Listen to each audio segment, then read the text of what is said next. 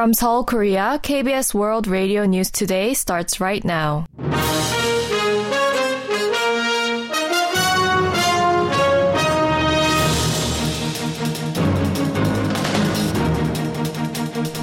On today's broadcast, North Korea conducts another test of what he claims is a submarine launched cruise missile under the supervision of its leader, Kim Jong un. South Korea lashes back at Russia over a recent comment on collapsing bilateral relations in response to Seoul's support for Ukraine. And prosecutors indict a 66 year old suspect surnamed Kim on charges of attempted murder for stabbing Democratic Party leader Lee Jae-myung. This is KBS World Radio News. I'm Daniel Che.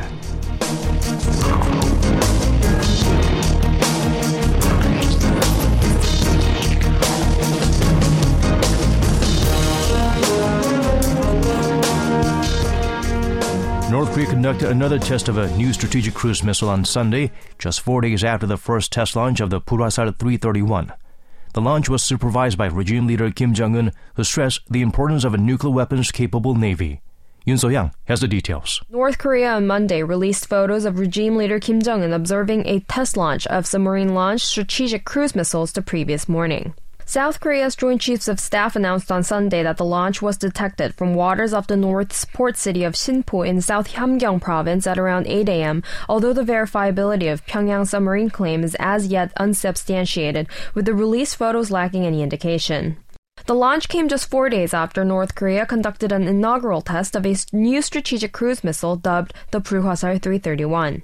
The regime's Korean Central News Agency said on Monday that the launch the previous day was of the same missile, reporting a flight time of 2 hours and 3 minutes and 2 hours and 4 minutes before hitting a preset target on the islet in the East Sea. The report said the test was conducted under the wise guidance of regime leader Kim Jong un in line with his call for accelerating the nuclear weaponization of the Navy in a bid to bolster the state of nuclear deterrence. The KCNA also said that he inspected the construction of a nuclear submarine and other new types of warships, during which he identified pressing tasks for relevant sectors as well as state measures to be pursued to that end. On Monday, the JCS said it believes that the details of the flight as claimed by North Korea were exaggerated, owing to the fact that the development of solid fuel is not complete. Noting that a change in launch platforms requires significant technical supplementation or development, the JCS spokesperson said Pyongyang's claim to have adapted the missile for a submarine launch is likely a departure from the truth. Yoon So-hyang, KBS World Radio News. The United States has reaffirmed its commitment to the defense of South Korea against threats from North Korea after Pyongyang tested a new strategic cruise missile on Sunday, the second in less than a week. A U.S. Defense Department spokesperson said on Sunday that Washington has articulated its understanding of the threat posed by the regime's military programs, as well as America's commitment to the defense of South Korea and Japan, as well as the maintenance of regional peace and stability. The spokesperson added that the U.S. is monitoring the North's activities and will continue to work with both Seoul and Tokyo to address the threats posed by Pyongyang.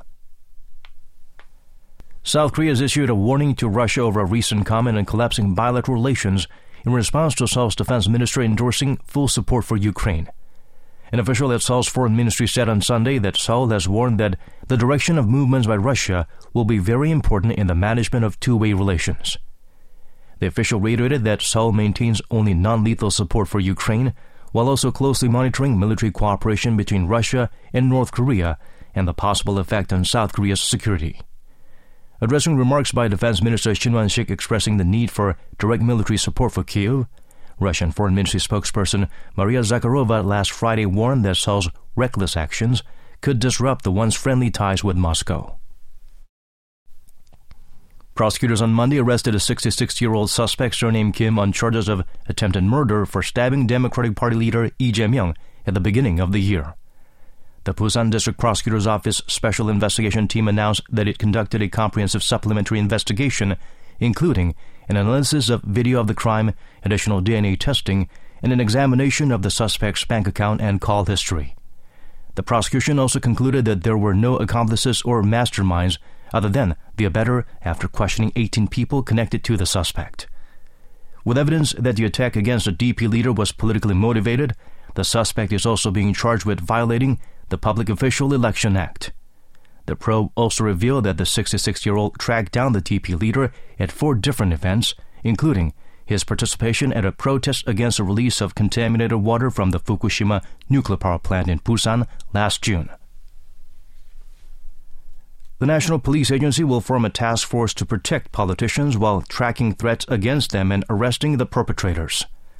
Commissioner Yoon Hee-gun on Monday briefed ruling People Power Party floor leader Yoon Jae-ok and Policy Committee Chairman Yoo Hee-dong at the National Assembly on measures to protect candidates and lawmakers in the run-up to the general election in April.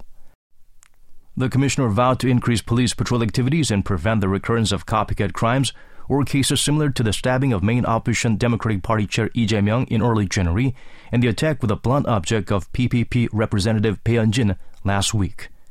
The PPP floor leader expressed concern that high-profile politicians may be at higher risk of assault, calling for measures to prevent such crimes from happening. Meanwhile, the DP slammed the government for downplaying the attack against its chief earlier this month, even raising suspicion that the Office for Government Policy Coordination's Counterterrorism Department is attempting to minimize or conceal the incident. The Future Grand Coalition, a new party led by defectors from the main opposition Democratic Party, and the New Future Party, a new party led by former DP chair Lee Nak-yeon, will merge into a single political party. The two sides said on Sunday that they have agreed to jointly create a new party and hold an event next Sunday to inaugurate the new party, tentatively named Reform Future Party. In a press conference at the National Assembly on Sunday, co-chair Park Won-suk of the Future Grand Coalition and Shin Young-min, an official from the New Future, said that the two sides have agreed to jointly create a new party to meet the public's expectations and call for abolishing vested interests, pursuing political innovation and social reform. Regarding the tentative name of the Reform Future Party, they explain that the name signifies the party's will to lead reforms in politics, society, and people's livelihoods and moved forward to the future. The new party formed by former People Power Party chair Lee Jun-suk and the Hope of Korea party led by Representative Yang Hyang-ja announced their official merger on Monday. Lee will chair the joint coalition party while Yang will be the floor leader of the party, whose name translates roughly to the New Reform Party with the slogan Hope of Korea. The new party's Secretary General Kim Chol-gun said its Supreme Committee will consist of an equal number of members from each party. He added that the National Convention will be held within the 60 days following the April general election. The Seoul Central District Prosecutor's Office said on Monday that warrants against manager Kim Jong-guk and former general manager Chang Jong-suk on charges of receiving a bribe by breach of trust that were filed last Wednesday. The prosecution reportedly confirmed additional charges in an investigation into Chang's alleged demand for a kickback while negotiating a contract with former Tiger catcher Park Dong-won, a free agent player, upon a request of the KBO last April. The state investigative agency reportedly verified that the breach of trust by Kim was unrelated to player recruitment. It is the first time that pretrial detention has been requested for a sitting manager of a professional baseball club over personal activity with the Tigers suspending him from duty as of Sunday. The benchmark Korea Composite Stock Price Index rose 22.09 points or 0.89% on Monday to close the day at 2,500.65. The tech-heavy Kosdaq fell, however, dropping 18.10 points or 2.16% to close at 819.14. On the foreign exchange, the local currency strengthened 0.61 against the US dollar, closing the day at 1,335.71.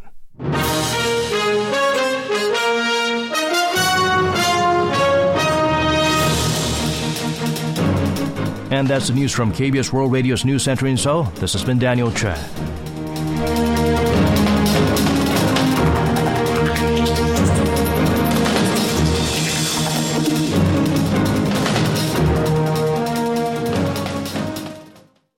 KBS World Radio.